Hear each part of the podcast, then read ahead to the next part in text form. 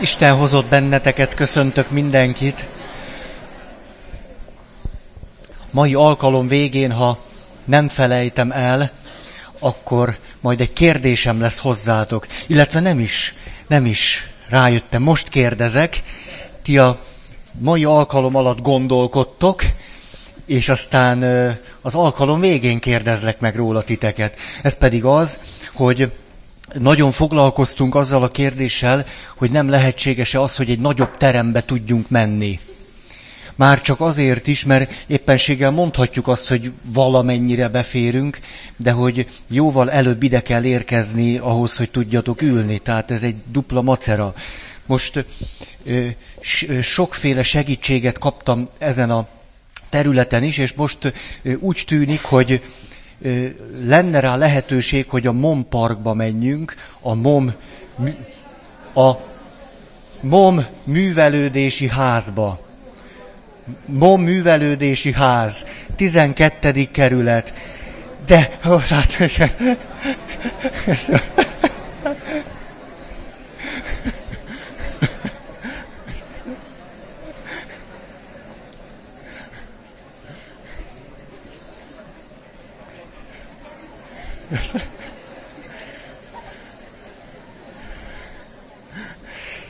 Jó, akkor most ennyi időt tudtunk szánni az első spontán érzelmi reakciókra, de még nem fejeztem be, tehát most csak érzékeltem, hogy itt ez bennetek megy.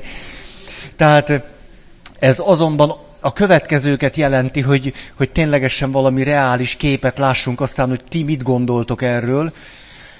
Ez pedig az, hogy ott körülbelül 550 ülőhely van, ilyen földszintszerűen, tehát ez azt jelenti, hogy nagyjából akkor elég lenne pontosan jönni, és akkor e, ennek a macerának vége. A másik, hogy 30 ezer forintba kerül egy alkalom, tehát, hogyha azt ugye körülbelül nem tudom, 3-4-500 emberrel elosztogatjuk, akkor 50 és 100 forint között jut egy valakire.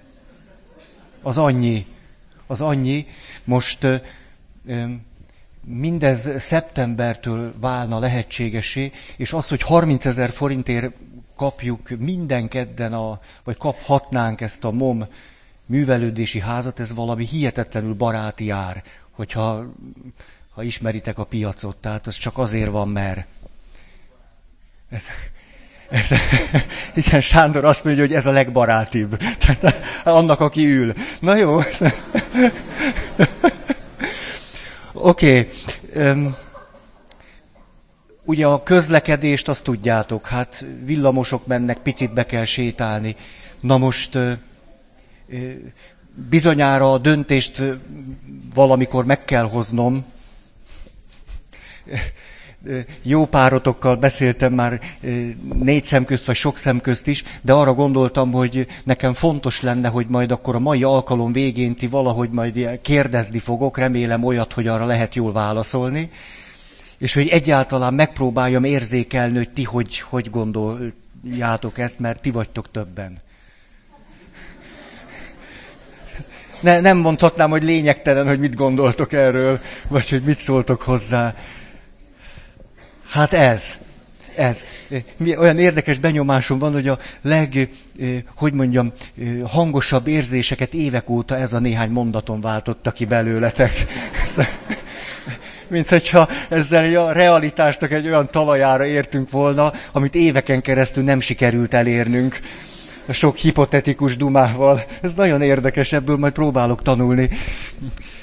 Na tehát, akkor nem fogok ismételni, hanem rögtön folytassuk ott, ahol, ahol abba hagytuk, illetve, illetve emlékeztek, hogy a nőnek a negatív anyakomplexusáról beszéltünk, és akkor a fejlődési lehetősége, kétszer 12 pont, és innen egyszer csak valahogyan eljutottunk oda, hogy elkezdjünk töprengeni, hogy hogy is van akkor a személyiségfejlődés, Ugye, hogy mert hogyan lehet fejlődni, hogyan lehet kinőni a pusztán csak komplexusos életből, tehát akkor a személyiség fejlődésre ránézhetnénk néhány mondat erejéig, körülbelül egy óra, és, a, és hogy rögtön tegyük hozzá a spiritualitást is. Mert hogy a spiritualitás is része a, a, nem, nem csak a személyiségfejlődésnek, hanem a fejlődésnek, annak, hogy egyáltalán képesek legyünk ne csak komplexusosan lenni. Ó, tehát akkor ezt a kettőt, meg az egymáshoz való viszonyukat szeretnénk firtatni. Hmm. Igen. És emlékeztek, akkor utaltunk arra, hogy hogy is vagyunk a vágyainkkal, hogy a személyiség fejlődés szempontjából milyen hallatlan fontos dolog, hogy rátaláljunk a vágyainkra, a felszínes vágyainkra is. Csak hogy, mikor rátalálunk a vágyainkra, be tudjuk látni, beismerni, bevallani, hogy ó igen, eznek is örülnék, arra is vágyok, stb., akkor közben ezek a felszínes vágyak és a felszínes alatt semmiféle negatívumot én nem értek, csak az, hogy a személyiségben a, inkább a felszínen van. Ezek a vágyak azonban azzal a ismérvel rendelkeznek, hogy mindig egy nagyon mély hiányt hordoznak magukban, a sóvárgásnak, az epekedésnek, a hiánynak, a szükségletnek egy, egy, egy, egy ürességét állandóan, állandóan fölszakítják bennünk. Ezért aztán nagyon jól esik, mikor ezekre egyáltalán rátalálunk, hogy van nekünk, és hogy mi az, és mikor ezt betöltjük, hát akkor tudjuk élvezni az életet, ha az alapjai a személyiségben megvannak. De ha csak itt ragadunk meg, akkor végül is az életünk állandóan erről a hiány is betöltöm, hiány is betöltöm, vágyakozom, betöltöm, és közben pedig arról szól, hogy mi van, amikor nem töltöm be. Nem tölthető be, nem töltődik be, mikor marad a sóvárgás, az epekedés és a többi, és előbb-utóbb ezekre a sóvárgó, epekedő, bennünk a hiányt és az űrt föltáró vágyakra rászoktunk találni. Ezt majd a férfi és a nő hűtlenségre való készségével kapcsolatban szeretném elmondani. Lehet, hogy a mai alkalommal szó lesz róla. Hogy a különböző komplexus mintázatok hogyan érintik a férfiben és a nőben azt a hiányt, hogy de jó lenne egy másik pasi vagy egy másik nő. Erről akarok beszélni, ez egy izgalmas téma. Szóval, merre, arra? Jó. Szóval, na, na, ne, ne, ne ilyen általános, unalmas bevezető. Tehát a felszínes vágyainkra rátalálni, és aztán rájönni arra, hogy azok, azok végül is kiapadhatatlanok, és ilyen értelemben betölthetetlenek, és mindig-mindig vannak, és ez aztán ö, általában elvezet bennünket a mélyebb vágyainkhoz, sokszor a krízisek vezetnek el a mélyebb vágyainkhoz, a mélyebb vágyainkról pedig azt tudtuk mondani, hogy pusztán azáltal, hogy azokat mint legmélyebb vágyakat fölismerjük, történik velünk és bennünk valami jó. Miközben ezek a legmélyebb vágyaink földi életünk során nem töltődnek be. Nem és nem és nem és nem. De miközben nem töltődnek be, nem hozzák azt az űrt, azt a fájdalmat, azt a sóvárgást magukkal, mint a felszínesebbek. De hoznak valami olyasmit, amiről a, a nem tudom, a misztikus irodalom, vagy miféle irodalom úgy beszél, hogy, hogy rátalálni Istenre, de közben állandóan átélni annak a fájdalmát, hogy sosem ragadható meg teljesen. Tehát a mély vágyainknak mindenképp van egy ilyen természete, hogy amit meg akarna ragadni, sosem ragadja meg teljesen. De közben, mint vágy, na. És erre hoztam példát, kettőt is, és akkor most mondanám a harmadikat, amit olyan gyakran idézgettem nektek, és ez jól föltárja, hogy a mély vágy nem a tárgyától mély. Tehát nem attól mély, hogy arra irányul, hogy bár csak lenne egy nő, aki szeretne, és akkor leülök, és elgondolkodom, hát van ennél valami olyan alapvetőbb, emberibb, igazabb, természetesebb, mint hogy én itt, Ferike, vágyódom, hogy egy nő. Úgyis mondhatnám, hát ennél nem, nem, nem, sok, nem sok dögösebb vágyam van. Hát akkor mi lesz velem? A kérdés tehát, meg az állítás, hogy nem attól mély egy vágy, hogy mire irányul, hanem hogy honnan forrásozik. És hogy én rátalálok erre a forrásra, nem csak a tárgyra, vagy arra, hogy nincsen mire rátalálni. Ugye, itt beszéltem jó pár évvel ezelőtt arról az asszonyról, akinek hét vagy nyolc gyerekét ölték meg Auschwitzban. És ráadásul megölték a férjét, és ha jól emlékszem, az apját is, és túlélte. És utána néhány év múlva ez az asszony, ahelyett, hogy ebbe belebolondult volna, vagy hogy mondjuk szenvedélybeteggé vált volna, nyitott egy gyerek otthont. És amikor kérdezték tőle, hogy hát hogy, hogy van magának erre ereje, hát ebbe bele kellett volna pusztulnia. Ha ismertek olyan embereket, akiknek ilyen nagyon sajátos veszteségeik vannak, például olyanok, most próbálok nagyon leg, leg finomabban szeretettel szólni, hogy például olyan szülők, akik a gyerekeiket eltemették, vagy egy gyereküket eltemették. Ugye ez az életnek valami olyan, olyan döbbenetes, hogy is mondjuk, szóval, mint hogyha az élet iránya, mintha minden, ami az életről szólna, megtagadtatna egy ilyen élményben. Hogy egy szülő eltemeti a gyerekét, hogyha ha állok a ravatalozóban, és lehet tudni, ugye kérdezzük, és akkor ott, ha kérik ezt, akkor fölsöljük, hogy kitől búcsúzik az elhunyt. Ugye, és akkor, és akkor az édesanyjától, édesapjától. Na akkor lehet tudni, hogy kemény lesz a temetés. Szóval akkor úgy odaállni, mikor tudom, hogy, hogy, hogy, hogy a sorrend fölborult. Nem a gyerek temeti a szülőt, a szülő a gyerekét, mikor a sorrend fölborul, hát ott, ott az ember szíve is húha. Ezt azért akartam mondani, hogy ha ismertek ilyet, hát tudjátok, hogy egyetlen ilyen veszteség egy életre szólóan valakit padlóra tud küldeni. Olyan érdekes, nézem ilyen embereknek az arcát. Egy év, két év, öt év, tíz év, lehet, hogy csak azért, mert tudom, a legtöbb ilyen embernek az arca maradandóan átalakul ebben a veszteségben.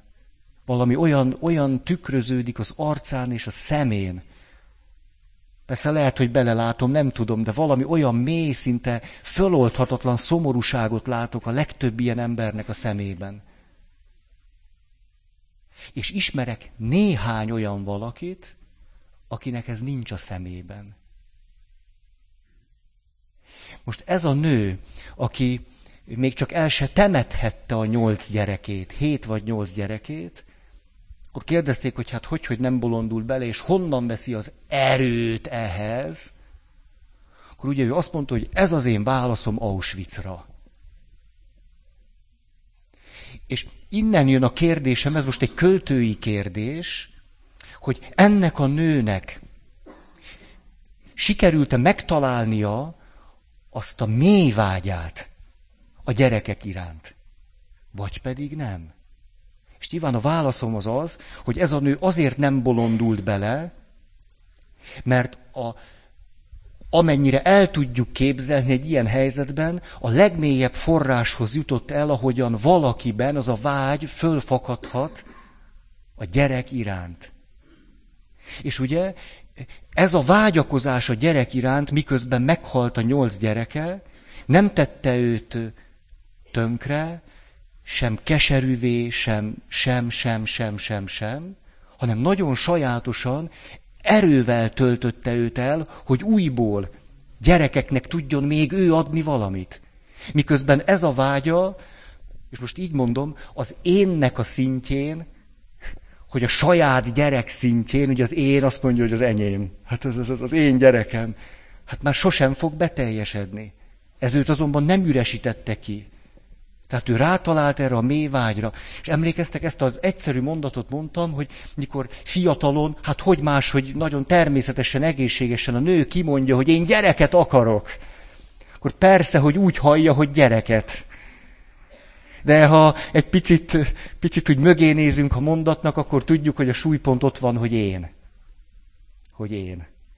És ezt onnan nagyon jól látjuk, mikor, nem tudom én, hát olyan drágák tudtok lenni, mikor három hónap után már teljesen kikészültök, ha nem jön.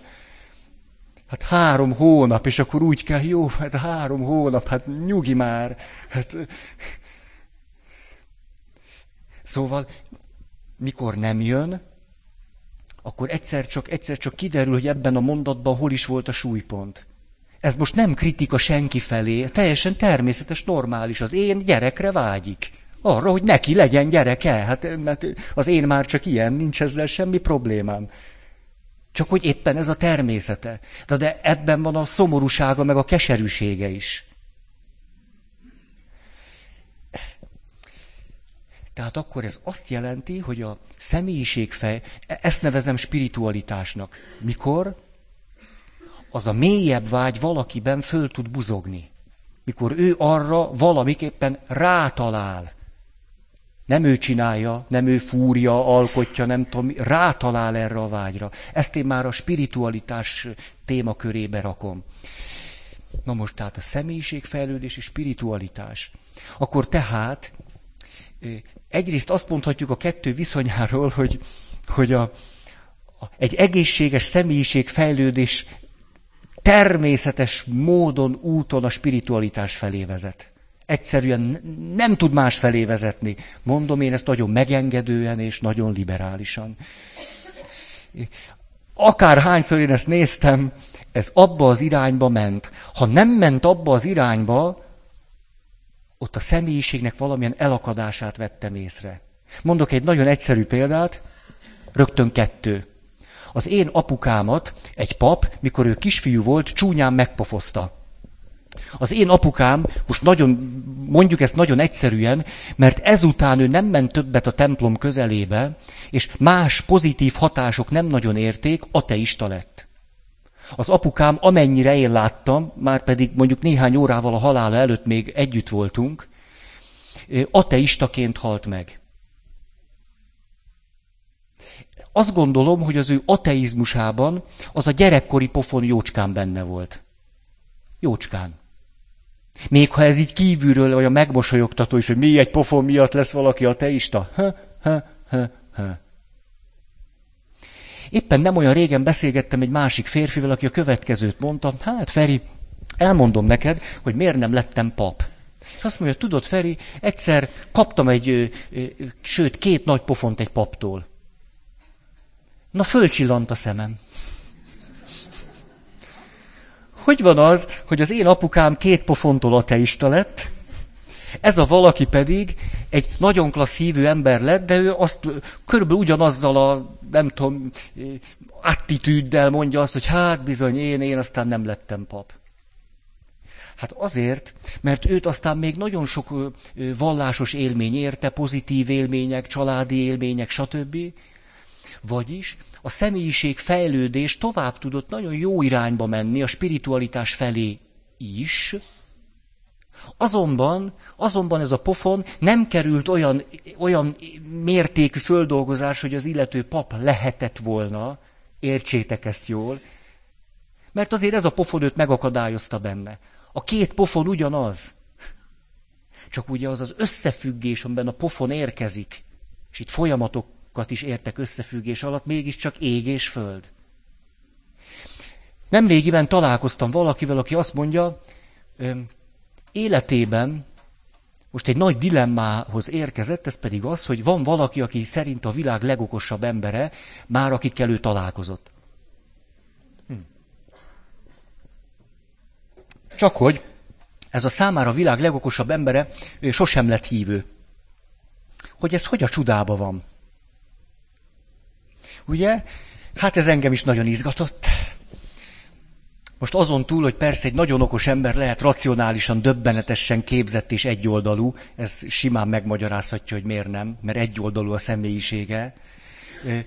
Azon túl kiderült, hogy egymás után egy csobó nagyon negatív élmény érte papok meg az egyház részéről, és milyen érdekes, hogy valaki, aki másban óriási teljesítményekre képes, a személyiség fejlődésében, a spiritualitás felé vezető úton ezeket az elakadásokat, traumákat mégsem dolgozta föl soha.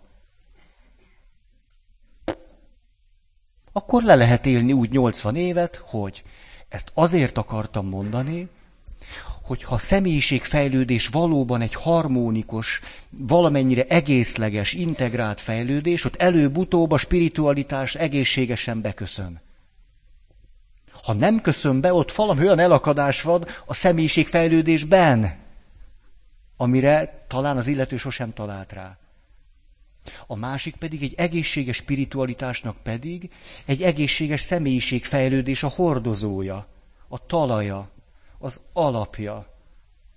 Különben a spiritualitás vagy ferdén megy, kicsit neurotikus lesz, aztán egészen patológikus lesz, egészen és akármilyen lesz, vagy pedig nem tud bizonyos fejlődéseket megtenni, és az nem a spiritualitás hibája, a személyiségnek vannak elakadásaim. Nem megy át, ott a spiritualitás is megakadt. Vagy csak valamilyen kicsit torz irányba tud tovább fejlődni. Tehát a kettő teljesen együtt van, és stb. Ah, mihez tudnám ezt hasonlítani? A helyzet nagyon sajátos abból a szempontból, hogy azt gondoljuk, hogy ó, hát akkor arra van szükség, hogy erős én kell. A személyiségnek csak egy része az én. És akkor azt mondhatjuk, hogy ahhoz, hogy a személyiség fejlődés és a spiritualitás egészségesen tudjon kibontakozni, hú, nem sok történetet mondok, ugye, jó, jó, szárazan, nyomom, nyomom, arra van, nem tudom, arra van szükség, hogy képesek legyünk az énünkre rátalálni, és az énünket elveszteni. Erre a két képességre egyszerre van szükségünk. Rá tudjunk találni az énre, el tudjuk veszteni az ént. Rátalálni, elveszteni, rátalálni, elveszteni. Ha valaki csak elveszteni tudja, ha valaki meg csak rátalálni tud, ugye, ezt abban a képben tudom megragadni, én egy kifejezetten neurotikus kisfiú voltam. Aztán neurotikus serdülő lettem, majd neurotikus ifjú, a többit most hagyjuk. És a... És a ez ugye körülbelül ahhoz hasonlít, mint hogyha egy szobában nagyon gyönge, gyönge lenne a lámpának, vagy mi az izzónak az ereje. Valahogy minden homályos, minden homályban van a dolgokat, nem lehet jól látni, ajjajjajjajjaj. És akkor elindul egy ilyen nagy munka, hogy, hogy legalább 40 wattot rendesből. Energiatakarékosból 9 is elég. Sőt, az már akkor, ugye? Ugye? Micsoda minőségi ugrás. Szóval, Próbáljuk az énünket megerősíteni, az énre rátalálni. Ez főleg lélektani munka, hogy egyre nagyobb fény legyen, mert egyébként sötétség van. Mi történt velem körülbelül, nem tudom én mikor, mikor már középkorú lettem, az énem egész tűrhetően megerősödött, kezdett túl sok fényt kibocsájtani. Túl sok fényt. Túl, túl sokat az ugyanúgy vakító, a túl sok fényben ugyanúgy nem lehet látni, mint a kevésben. Tehát ha valakinek az énje már erős és egészséges, és nem tudom milyen, lehet túl sok fényt bocsájt ki, és attól vakul el. Hogy ismerünk ilyen embereket, úgy állnak ezen a világon a lábukon, hogy annak a rendje. Túl sok fény, és a túl sok fényben nem látnak. Ezt azért akartam mondani, ezért aztán énre találás, én elvesztés, rátalálás, elvesztés, rátalálás, elvesztés. Akinek erős az énje, neki el kell. Hú, ezt, ezt, ezt nem szívesen teszi. Ő attól vakul el. Na, két történet. Rövid, mind a kettő egy királyról szól. Egy-egy királyról. Az egyik király nagyon szomorú rettenetesen szomorú. Semmi sem tudja őt fölvidítani. És a birodalomban egymás után jönnek az orvosok, a pszichológusok, a pszichiáterek, a birodalom terapeutái is hozzáérkeznek, hogy hát, ha meg tudják gyógyítani a királyt mély szomorúságából. De nem tudják. Kimarad más hátra, mint az udvari bolond. Az udvari bolond pedig különösebb gondolkodás nélkül egy papírkára egyetlen mondatocskát ír, összehajtja, majd odaadja a királynak. A király kibondogatja a papírkát, elolvassa, és elmosolyodik. Mi volt a papírkára írva? Ezt is majd az alkalom végén fogom megkérdezni. A papírkára egy nagyon egyszerű, volt, nagyon egyszerű mondat volt fölírva. Kedves király, ez is elmúlik egyszer.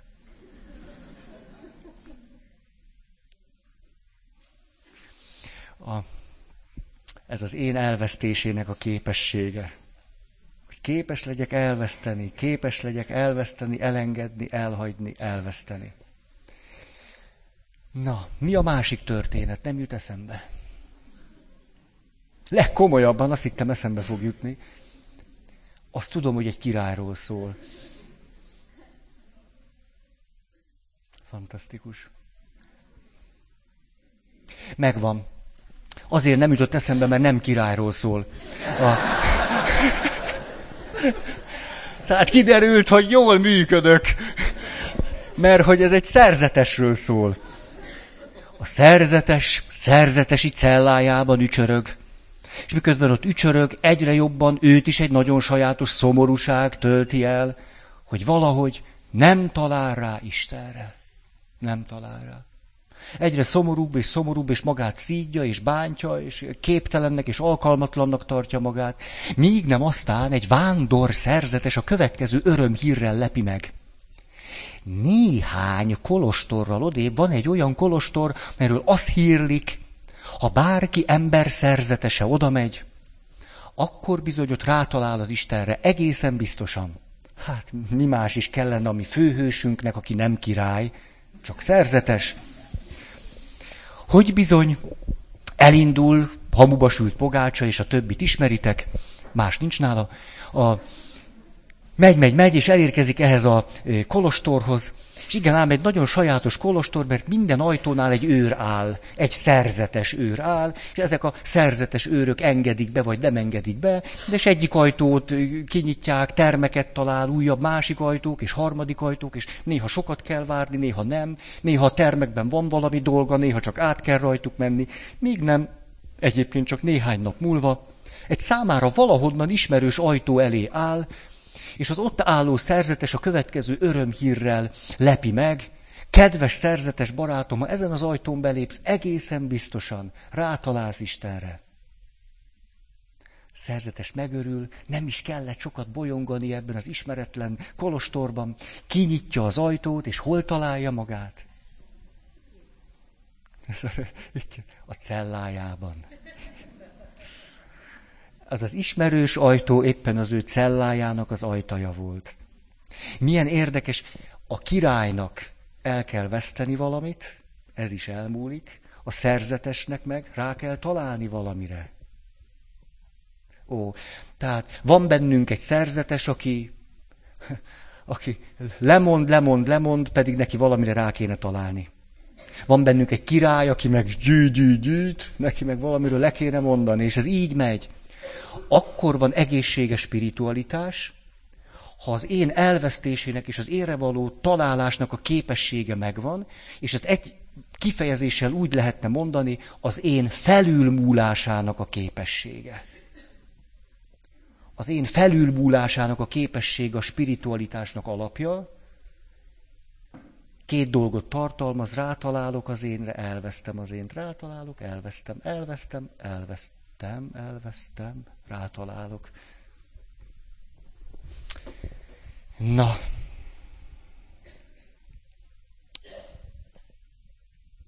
Most akkor a spiritualitásról még egy picit. A... Hm. Ó. Emlékeztek a Woody Allen filmre? Láttátok? Viki, Krisztina, Barcelona. De hogy melyik-melyik, nem tudom továbbra se, ti azt jobban tudjátok. Minden esetre emlékeztek arra a nőre, akit megkavart ez a festő. Ha nem láttátok volna, három mondat, van ott egy nő, akit megkavart egy festő.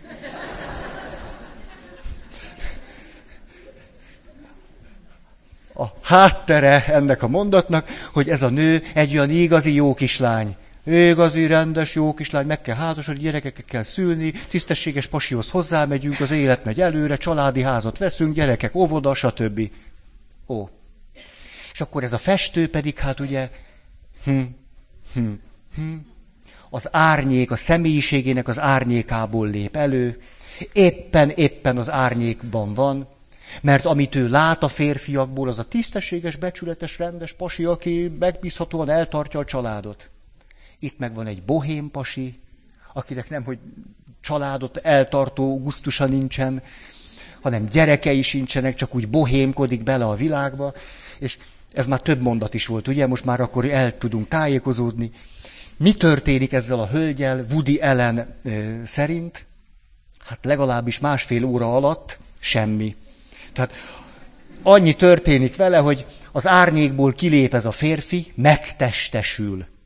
A személyiségének az árnyékából ez a pasi, teljesen megkavarja, majd hozzámegy a rendes pasihoz, és az záró jelenet egy ilyen igazi Woody ellenes happy end, szomorúan megy a nő haza. És miután még csak 20 valahány éves, el tudjuk képzelni a következő 50-60 évét, amiről Woody Allen már nem készít filmet, mert van neki jobb dolga is, de hogy mi ezt hagyjuk. Tehát hol vétette el a lépést, vagy hol nem talált a jó lépésre rá, mely, hogy hívják ezt a nőt? Viki. Köszönöm. Ezt mindenki ezt mondta. Ez, és érdekes, a nők tudták. A férfiak hallgattak. De nem tudom, az a barna, ugye? Nekünk ez körülbelül ennyi. De... Hát- szóval, meddig lesz boldogtalan Viki? Milyen jó kérdéseim vannak ma. Tehát tényleg ez, ez, ez nagyon komoly kérdés. Hát me, meddig kell boldogtalanul élnie? Egy rendes pasi mellett. Aztán a gyerekei mellett. Aztán az unokái mellett. Siratva, siratva. A föstőt. Meddig? Ameddig nem jön arra rá, hogy a történet nem arról a festőről szól, hanem róla. Addig boldogtalanul kell élnie. Ha rájön, hogy ez a festő csak megtestesített valamit abból, ami neki itt van. Itt, itt és itt. Hogy valójában az ő személyiségének az árnyékából lépett elő ez a bohém pasi, és hogy nagyon boldogan le lehet élni az életet úgy is, hogy sosem megy hozzá ehhez a bohém pasihoz. Ha kezd valamit az itt lévő bohém pasival, aminek van egy háttere, ha kezd azzal a nővel valamit, aki belezúgott a bohém pasiba. Viki azért boldogtalan, mert azt gondolja, ha egyáltalán gondol erről valamit, bár elég okos, mert rendes és okos, az hogy úgy együtt van, nem? Tehát rendes, okos. Van ön rendes, buta. Ez nem rémlik. Ezt valahogy a rendesek mindig olyan, hogy mondja, rendes, okos, és ha nem okos, akkor is olyan... Akkor is rendes, na hát ez...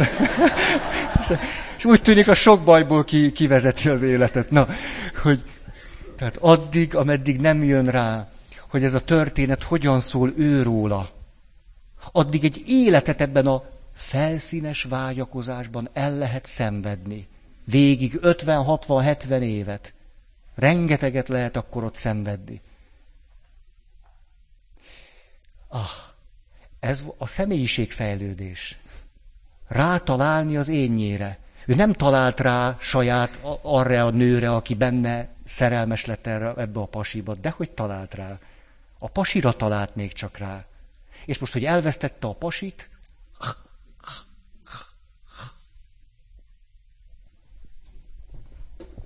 ugye át tudjátok tenni a saját életetekre. Remélem, mert nagyon jó szándékú vagyok, és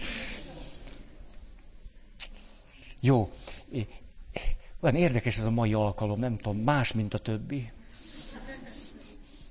Na jó, próbálok normális lenni. A, az énre való rátalálás és az énnek az elvesztésének a képessége, Miért nehéz? Mert ha az én nagyon gyönge, akkor úgy kapaszkodik abba valamibe, ami úgy egyáltalán már megvan, hogy el nem meri engedni. Ha meg nagyon erős, ezt ágába sincs elengedni.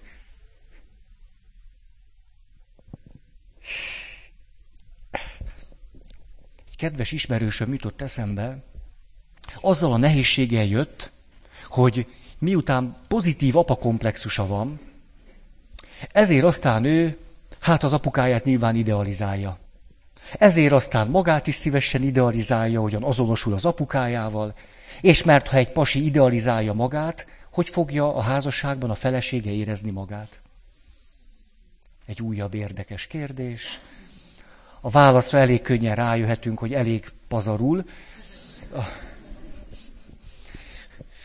Na és akkor a házastársi konfliktusa olyan mélységes mélyé vált, hogy hát elkezdett a személyiség fejlődés útján lépkedni. És egyszer csak elérkezett oda, hogy jé, a magatartásomnak nem lehet, hogy a hátterében az van, hogy az apukámat idealizálom? És akkor azonosulok ezzel az idealizált apával, ennek kell tovább menni, persze, hogy akkor állandóan lenyomom a feleségem. Ez egy olyan pillanat, ami elől normális, egészséges ember elfut. Mert itt van egy, egy iszonyú nagy nehézség. Mit kezdek most akkor az idealizált apával? Ez most így teoretikusan egy nagyon egyszerű kérdés, de nem volt egyszerű ennek a valakinek. Képzeljétek el, ült nálam, és zokogott ez a férfi. Zokogott.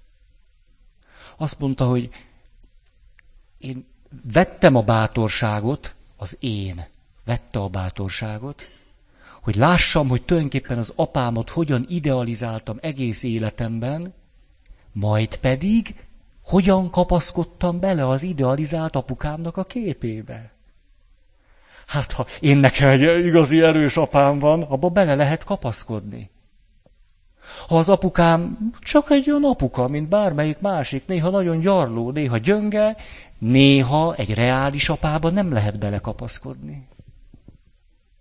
Néha egy reális apa elutasít, egy reális apa gyönge, és egy reális apa meghal. Akkor kibe fogok belekapaszkodni? Ez egy szörnyű, szörnyű és szinte elviselhetetlen pillanat. Csak az illető zokogott, ahogy mondom, férfi zokogott. Azt mondta, hogy ahogy eleresztettem az apámról kialakult idealizált képemet, egyszer csak rádöbbentem arra, hogy nincs mibe kapaszkodnom. Hogy itt vagyok egyedül ebben a világban. És ebben a pillanatban már nem tudtam magamat se idealizálni. Ettől még gyengébb lettem. Egyszer csak rájöttem, itt, itt állok a világban, és nem tudom, hogy mibe kapaszkodjak. És hogy van-e valaki, aki kapaszkodni tud. Tehát az én vesztésnek, az énre találásnak a képessége az itt belül egy gyötrő lélektani folyamat eredménye. Egy gyötrő, félelmet keltő, elviselhetetlen folyamatnak a következménye. És akkor azt mondta ez az illető, de hát egyrészt dühös volt rám.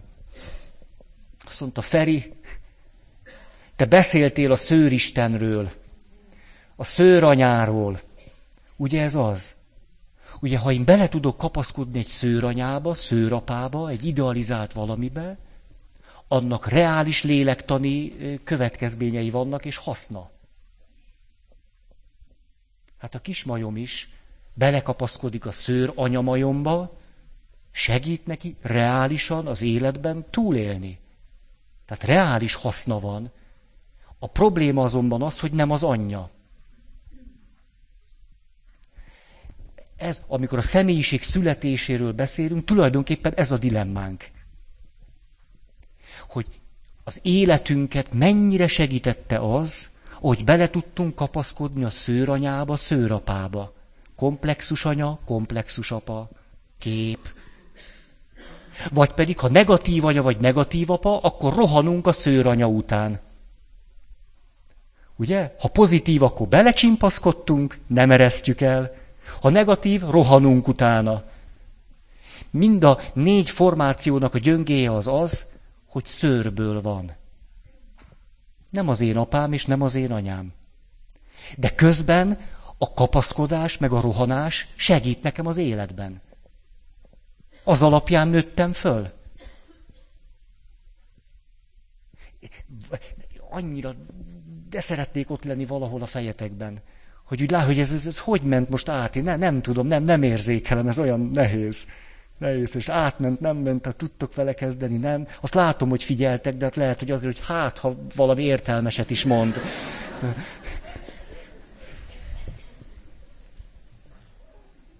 A... Most akkor nézzük meg, de még ezt a történetet nem fejeztem be. Sírt ez a férfi, nagyon sírt, elmúlt 40 éves. 40 éves.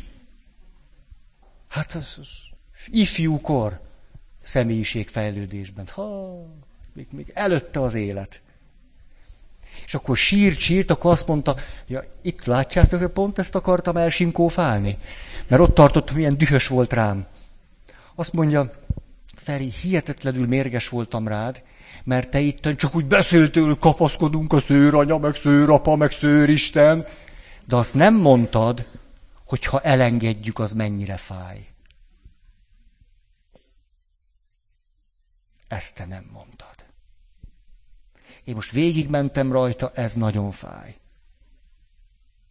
Hát, és hogy nagyon fáj az enyhe kifejezés. Ha ő ezen tényleg végigment, akkor beledöglött. Csak udvarjas volt velem.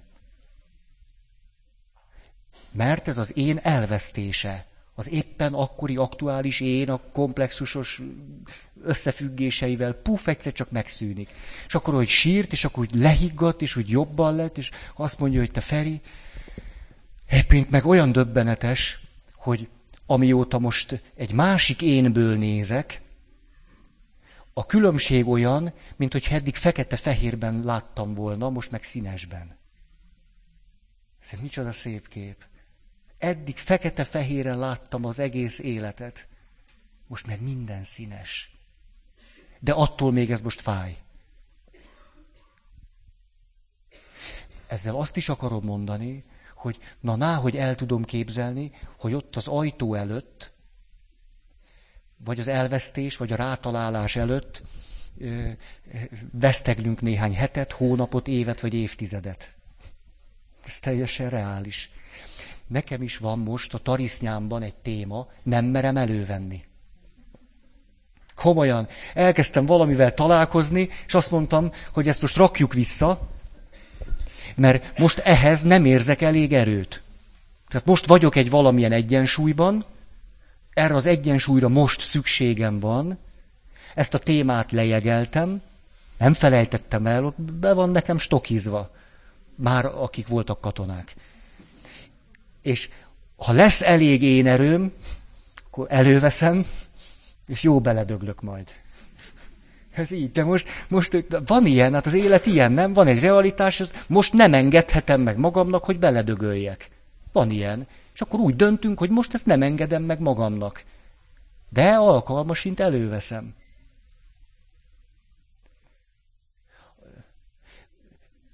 Tehát egyetlen előadás sem szól arról, hogy vedd már elő, dögölj már bele. Én ezt sosem mondtam. Csak azt, hogy ha megérkeztél az ajtóhoz, ne felejtsd el, hogy már álltál ott.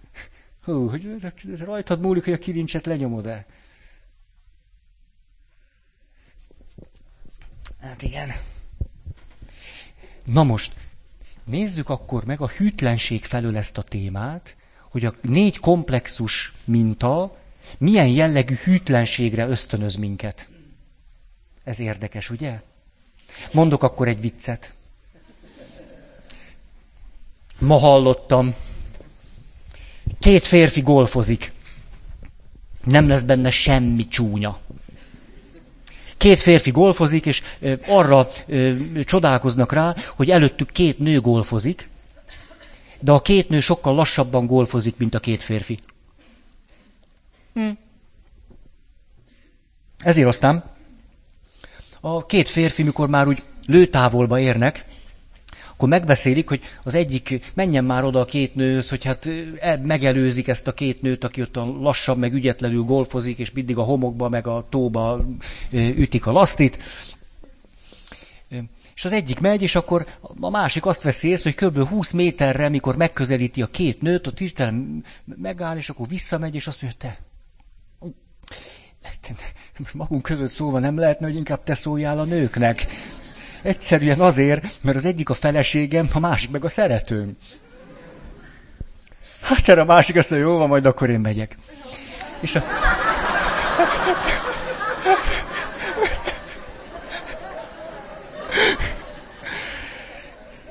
Na és az illető oda megy, de ő is csak kb. 20 méterig jut. És most a másik látja, hogy jön vissza 20 méter, és a következőt mondja a haverjának. Én azt hiszem, erre szokták mondani, hogy kicsi a világ.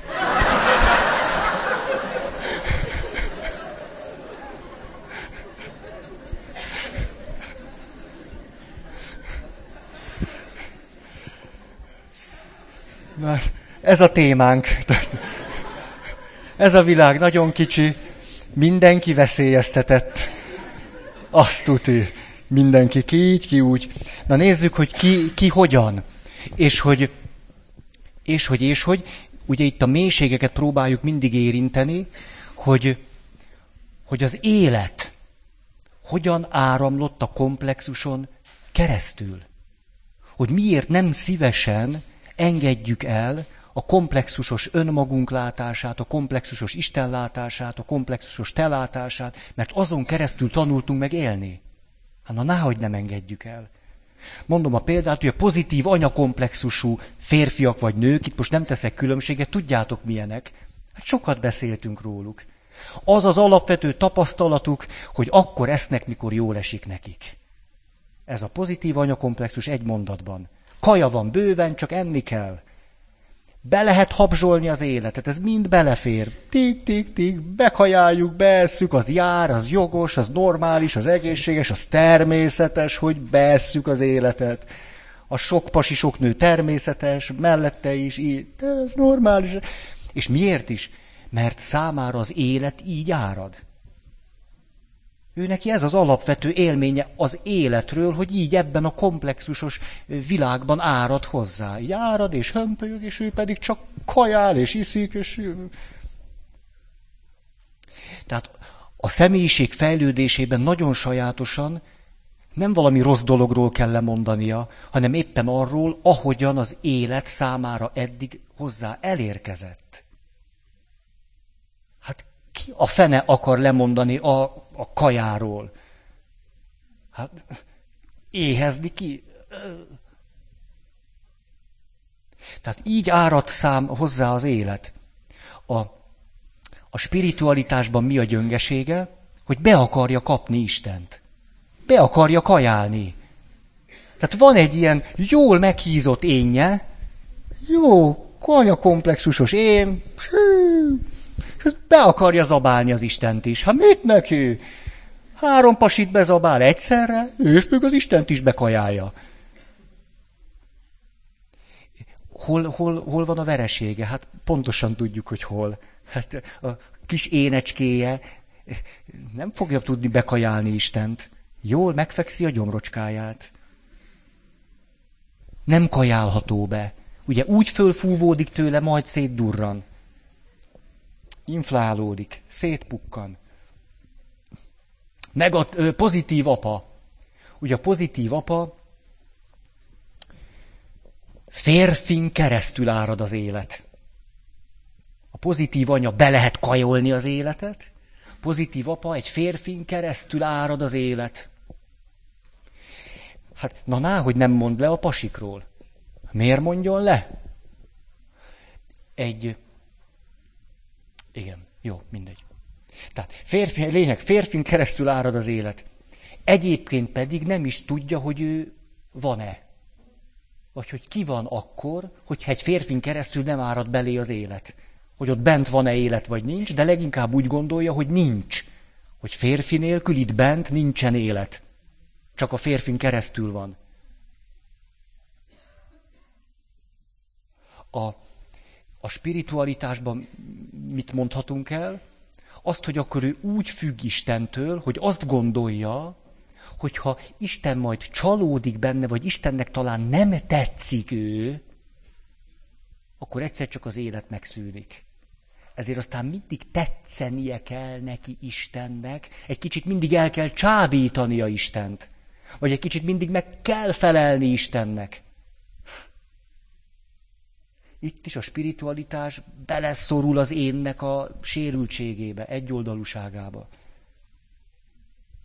Igen, attól fél, hogyha nem elég csábító, nem elég szép, nem elég érdekes, vagy nem elég nem tudom, akkor elvesztheti az Istent.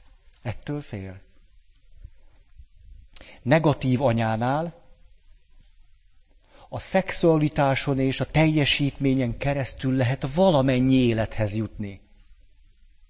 A szexualitáson és a teljesítményen keresztül legalább valamennyi élethez, hogy legalább valamennyire életbe tudjunk maradni. Ó, itt akkor elcsábítani vagy megszolgálni Isten szeretetét. Elcsábítani, vagy megszolgálni Isten szeretetét, mert ő úgy önmagában nem szeret. Szerethető nem vagyok, de el lehet csábítani, vagy meg lehet szolgálni. Tágtere a mágikus spiritualitásnak. Valójában én nem számítok. És akkor a negatív apakomplexus, e, e, e, tulajdonképpen ezt most elővételezzük, csak hogy mind a négyet el tudjam mondani, az egy folytonos rohanás. Egy olyan, mondjuk a nő esetében, egy olyan férfi után, aki talán az igazi lehetne, de akire a negatív, apakomplexusú nő sosem talál rá. Akinek negatív apakomplexusa van, mindig keresi az igazit, és sosem találja meg. És a kör persze azért olyan piszok, mert mindig olyan pasikra cuppan rá, akik valamiképpen sosem vagy nem elérhetők, vagy ha elérhetők, nem adják meg azt, amire egyébként vágyik. Mert hát komplexusosan lát. Ezért ő az elérhetetlen, a vágyait be nem töltő férfire cuppan rá, mert számára az az alapvető minta a férfiről. Igaz? Negatív apakomplexus, magáért beszél. Az apám nem szeret önmagamért, nem elérhető, tirip, tirip, tirip. Ezért aztán azok a nők, akik ilyen vége láthatatlanul és valahogy reménytelenül keresik a pasit, és ha, ha megtalálják, akkor az a pasi vagy veri, vagy iszik, vagy nem tudom én mi. Negatív apakomplexust gyaníthatunk. Most nagyon egyszerűen, ilyen, ilyen nagyon egyszerű elemi szinten. A szörnyű az vele, hogy, hogy miután a komplexusból lát kifele, szerelmes is olyan pasikba lesz. Akikről mi kívülről pontosan látjuk, hogy pont azt nem adják majd meg neki, amit ő szeretne. Ezért sok negatív apakomplexusú ö, ö, nő például elérhetetlen szerelmeket választ. Mert ott, ott legalább azzal a csalódással nem kell szembenézni, hogy az a valaki engem nem szeret, például papokba lesz szerelmes. Ugye ez nagyon a pap ebből a szempontból egy ilyen univerzális figura, egy ilyen fekete Péter. Vagy mi. Tehát nagyon jó, jól lehet rajta gyakorlatozni. Jól. Tehát ott nem az én vereségem, hogy nem érhető el. De azért azt, azt mindig meg tudom ismételni a traumámat, hogy nem érhető el. De azért ő tud lenni az igazi, mert hát milyen jó fej. De azért nem érhető el. Értitek, milyen rafinált, rafinált. Na jó. Tehát itt, hát ha egyszer én önmagam lehetnék, hát ha egyszer rátalálhatnék. A spiritualitásban ez reménytelenül vágyódni, hogy Isten egyszer, mint valami mennyei atya megmutatja magát. Egyszer, csak egyszer lenne egy Isten élményem. De a komplexus ezt is megakadályozza. Mert az Isten után is úgy fut mindig abban a reménytelenségben, és remény, és fut, és fut, és fut, és sosem éri el. Miközben, ha kinyittaná az ajtót, már ott is van.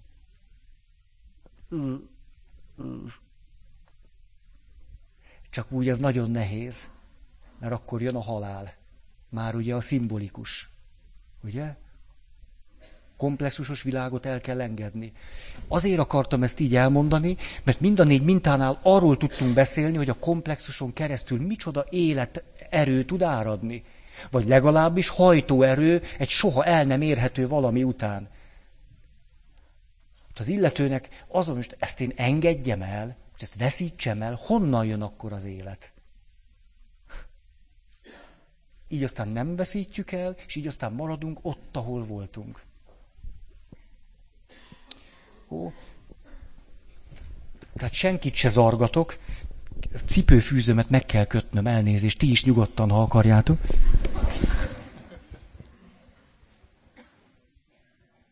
Túl sokat mászkálok.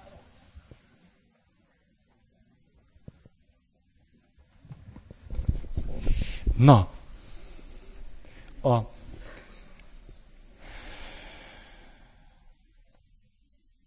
hű, akkor beszéljünk még a nők nehézségeiről. Itt, itt, itt arra gondoltam még, akkor ezt a negyed órát szállhatnánk erre. A nők nehézségei természetesen a férfi nehézségei is. Még mindig itt a, a, a megcsalás hűtlenség témájában lehet, hogy nem mondtam ki eléggé, hogy amit most elmondtam, hogyan kapcsolódik a hűtlenséghez. Akkor gyorsan csak mondjuk a pozitív anyakomplexus, hát hogy megy újabb és újabb és újabb pasik, neki az jár. A pozitív apakomplexus, muszáj, hogy legyen egy pasi, mert különben nem vagyok. Tehát ha éppen nem jó a pasi, nem dicsér meg a férjem, nem, nem, akkor gyorsan kell keresni egy pasit, akin keresztül az élet megint tud jönni. A negatív anya komplexusú nőnél, hát természetesen vagy csábítja a pasit, mert a szexen, vagy a teljes, vagy megfelel a pasiknak. Ugye, mert azon keresztül jut el hozzá valamicske kis élet.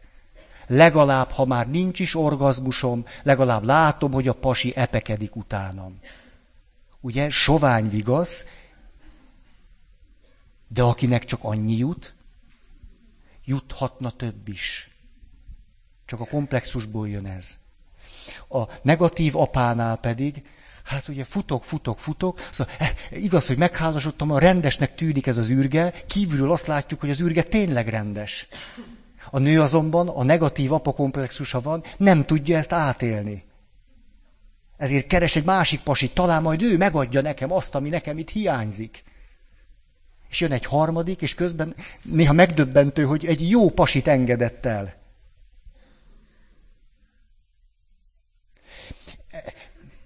Ezt azért is tartottam fontosnak, mert látjuk, hogy, hogy most kisarkítom, hogy a bűn mögött is valahogy az életnek a misztériuma áll.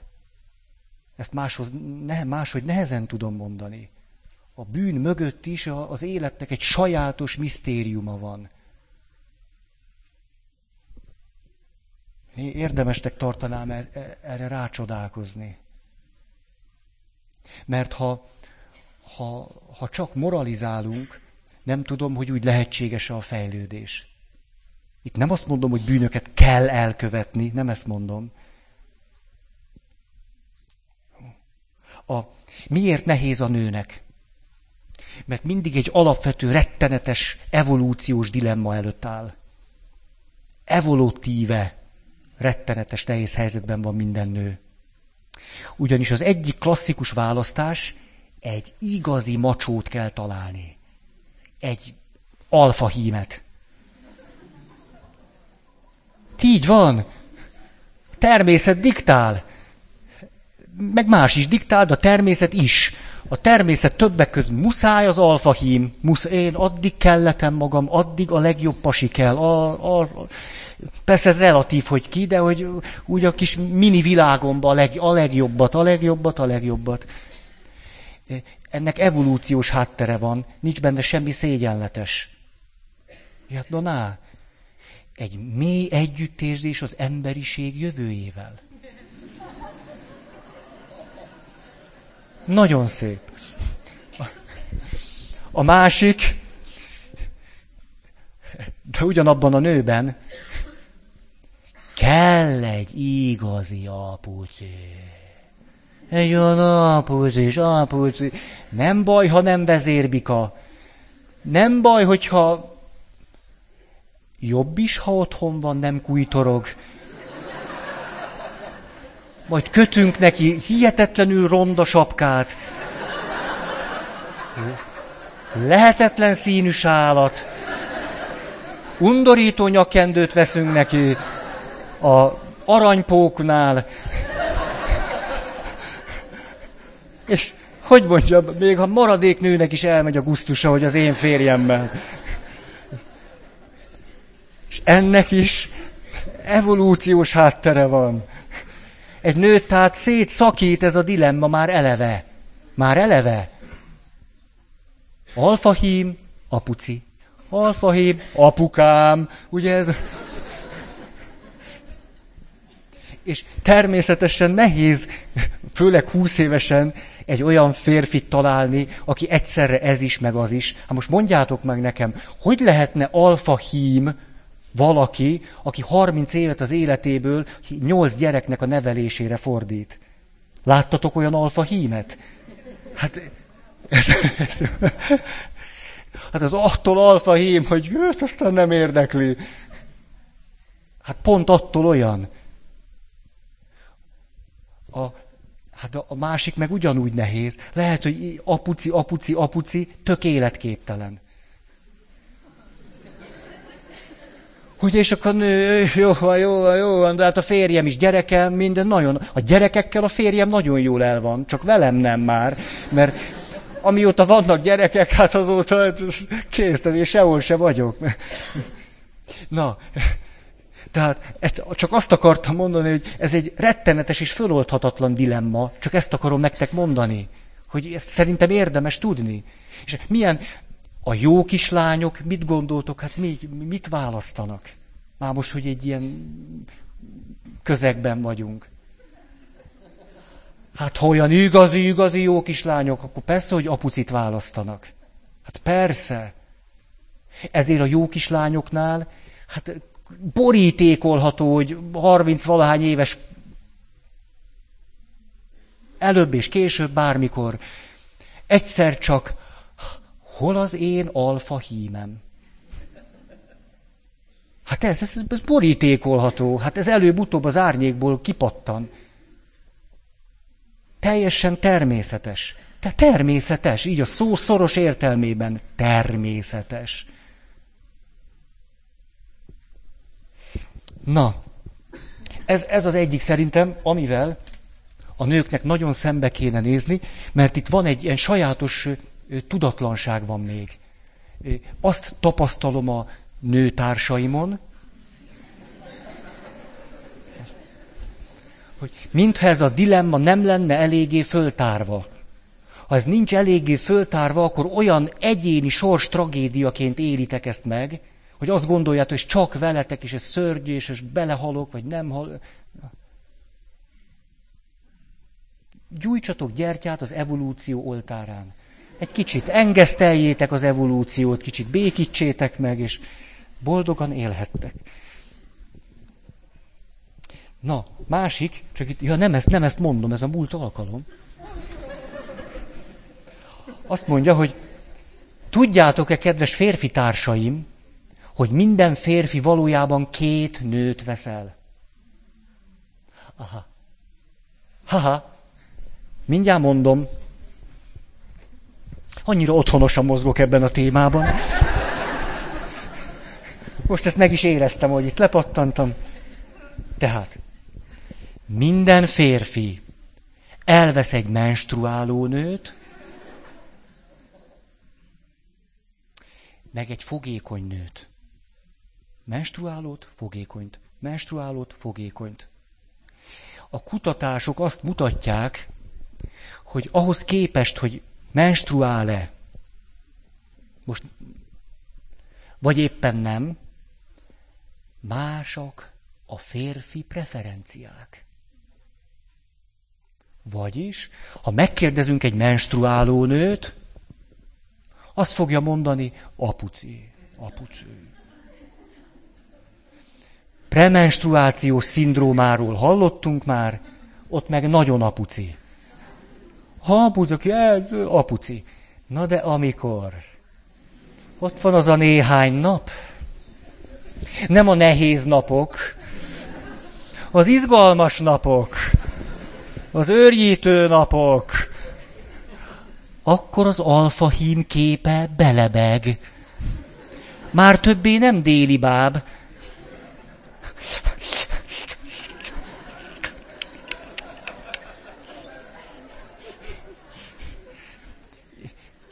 Ezt teljesen átéltem.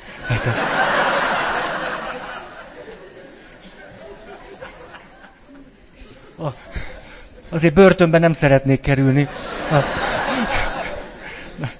És nézd, ezt megint csak az a, az a benyomásom, hogy kultúr keresztény körökben a természetnek az erejét, a természetnek a mozgásait oly mértékben nem vesszük tekintetbe, nem tiszteljük, okosakat mondunk, meg ilyen, hát egy, egy társaságban a következő, fiatal házasok beszélgettek arról, hogy te, hogy van az, hogy te, hát van férjed, meg feleséged, de hogy mit csinálsz akkor, hogyha tetszik egy másik nő, vagy egy másik férfi, hogy ez hogy van? És ebben a kultúr keresztény közegben az derült ki, hogy gyönyörű szépeket mondtak, Végül is a csoportnak a fő áramlat az körülbelül ebben a mondatban volt összefoglalható, házasságkötés után már csak a személyiségét látom.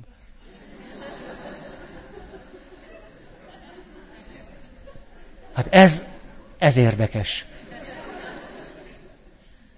Én például nem, nem veszem észre, hogy a házasság szentsége az egy ilyen csak a személyiségét látom kegyelemmel töltene el bárkit. Ez, ez, ezt én abszurdumnak tartom. A, teljesen abszurd. Ó. És aztán egyszer csak ez a lufi szétpukkad, és az illető, ne, és akkor, a, a természet, ez nem, de legkomolyabban a természet, a természet. A kultúrkereszténység a nevében is benne van, eltávolodott attól a természettől, amitől pedig hát gyökeresen függ az élete. Még az Isten iránti vágyat is elmisztifikálja, meg légiesíti. Az Isten iránti vágynak megvannak a természetes alapjai. Bizony, bizony, a kaja, meg a szex. Az Isten iránti vágyunknak természetes alapja. Enni?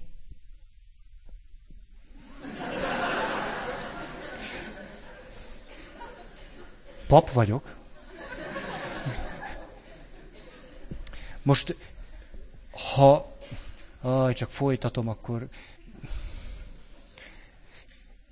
Ha, ha az Isten iránti vágyakozásunk teljességgel próbál ettől el, el függetlenni, vagy nem tudom, mit csinálódni, egy olyan torz spiritualitás jön ki belőle, rettenetesen torz, beteges spiritualitás jön ki.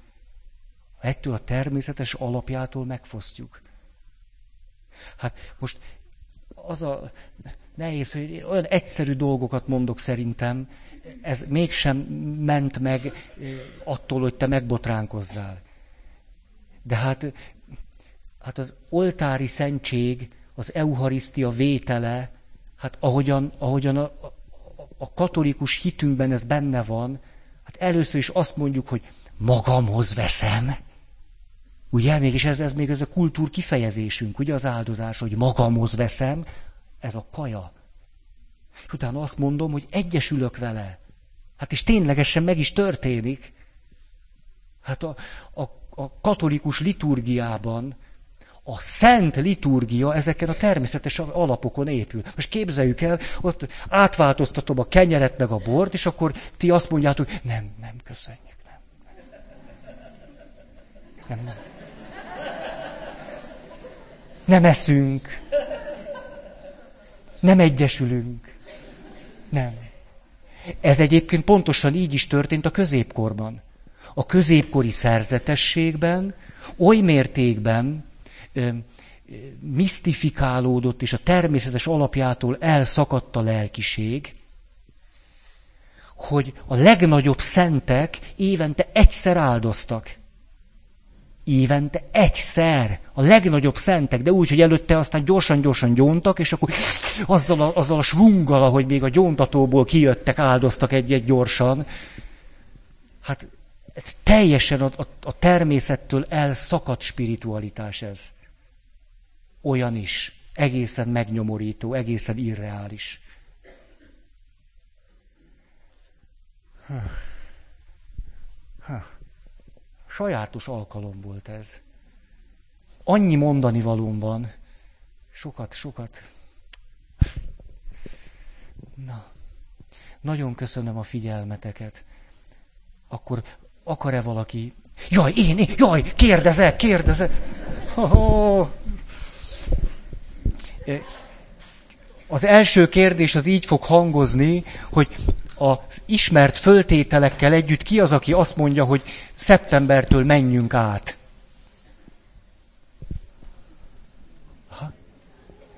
Jó. Nagyon szépen köszönöm. Szeretnék ellenpróbát is, hogy, hogy lehessen érzékelni, hogy, hogy ki az, aki azt mondja, hogy maradjunk. Aha. Aha. Köszönöm. Köszönöm azt láttam, hogy egy enyhe fölény mutatkozott abban, hogy menjünk. Egy, egy enyhe, enyhe fölény, de olyan 60-40 körül vagyunk. Jó, hát sokkal okosabb lettem most. Jó. Nagyon köszönöm. Akkor ki az, aki hirdetne?